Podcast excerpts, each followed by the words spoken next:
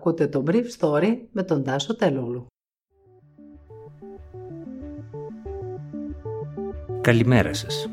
Σήμερα είναι 5η 3 Ιουνίου 2021 και θα ήθελα να μοιραστώ μαζί σας αυτά τα θέματα που μου έκαναν εντύπωση.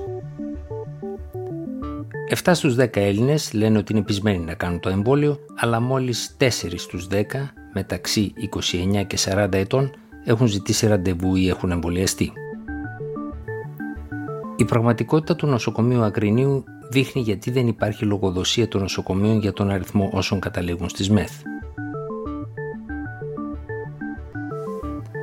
Σύμφωνα με δημοσκόπηση της ΠΑΛΣ για το Sky, το 69% του δείγματος των όσων ρωτήθηκαν απάντησε ότι θα εμβολιαστεί έναντι 37% το Νοέμβριο του 2020, 40% το Δεκέμβριο του ίδιου χρόνου, 49% τον Ιανουάριο 57% το Μάρτιο και 65% τον Απρίλιο.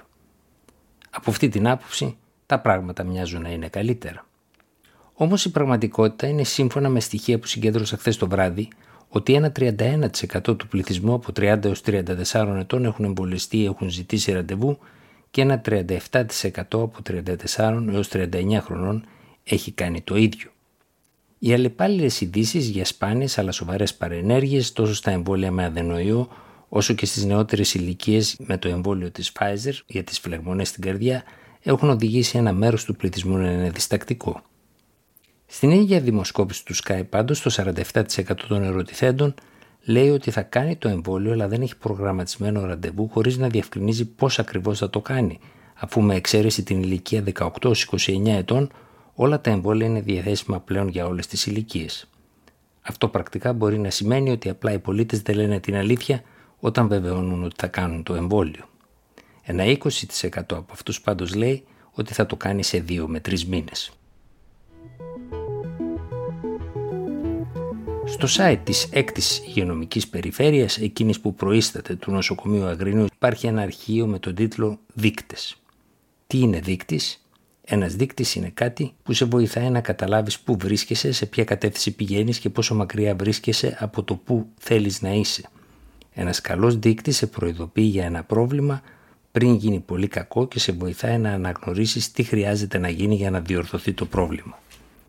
Όταν ανοίξει όμως κανείς το αρχείο για τους δείκτες των νοσοκομείων στην ίδια υγειονομική περιφέρεια, βλέπει πόσοι γιατροί υπάρχουν ανακλίνει και όχι τι ποιότητα δουλειάς κάνουν.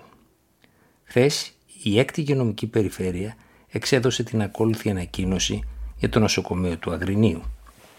Στο πλαίσιο των τακτικών ελέγχων που πραγματοποιούν κλιμάκια της Γενικής Γραμματεία Υπηρεσιών Υγείας και του ΟΔΠ, δηλαδή του οργανισμού που ελέγχει την ποιότητα της δουλειάς στα νοσοκομεία όλης της χώρας, διαπιστώθηκε αυξημένο ποσοστό θνητότητας στη ΜΕΘ COVID του Γενικού Νοσοκομείου Αγρινίου, που σε καμιά περίπτωση δεν είναι 100% όπως εσφαλμένα αναφέρεται σε δημοσιεύματα.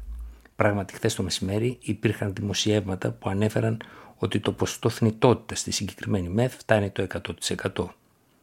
Το συγκεκριμένο θέμα, συνεχίζει η ανακοίνωση της 6η, είπε αναδείχθηκε την Παρασκευή 21 Μαου μετά την επίσκεψη στην 6η Υγειονομική Περιφέρεια, κλιμακίου από το Γενικό Γραμματέα των Υπηρεσιών Υγείας Γιάννη Κοτσιόπουλο και τον πρόεδρο του ΕΚΑΒ Νίκο Παπαευσταθίου. Οπότε και ζητήθηκαν από τον διοικητή του νοσοκομείου, Ανδρέα Τσόλη, οι απαραίτητες διευκρινήσεις σε σχέση με τις ενέργειες που όφιλε να κάνει η διοίκηση του νοσοκομείου.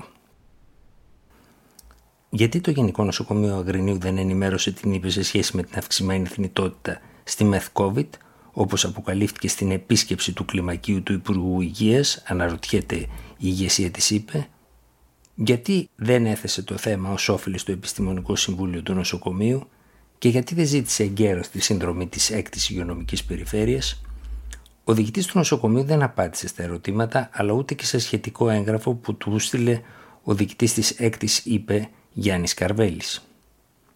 Ο ΟΔΠ είναι ο οργανισμός που προείσταται ο Γενικός Γραμματέας των Υπηρεσιών Υγείας Γιάννης Κοτσιόπουλος και που θα ελέγχει πλέον την ποιότητα των υπηρεσιών υγείας. Μια από τις πρώτες του δουλειές είναι η καταγραφή των ενδονοσοκομιακών λοιμόξεων, που όπως και σε άλλες χώρες, έτσι και στην Ελλάδα γνώρισαν μια έκρηξη την περίοδο της πανδημίας.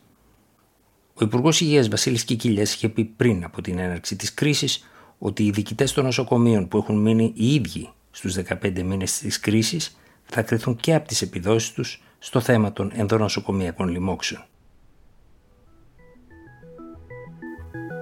Ήταν το Brief Story για σήμερα 5η, 3 Ιουνίου 2021.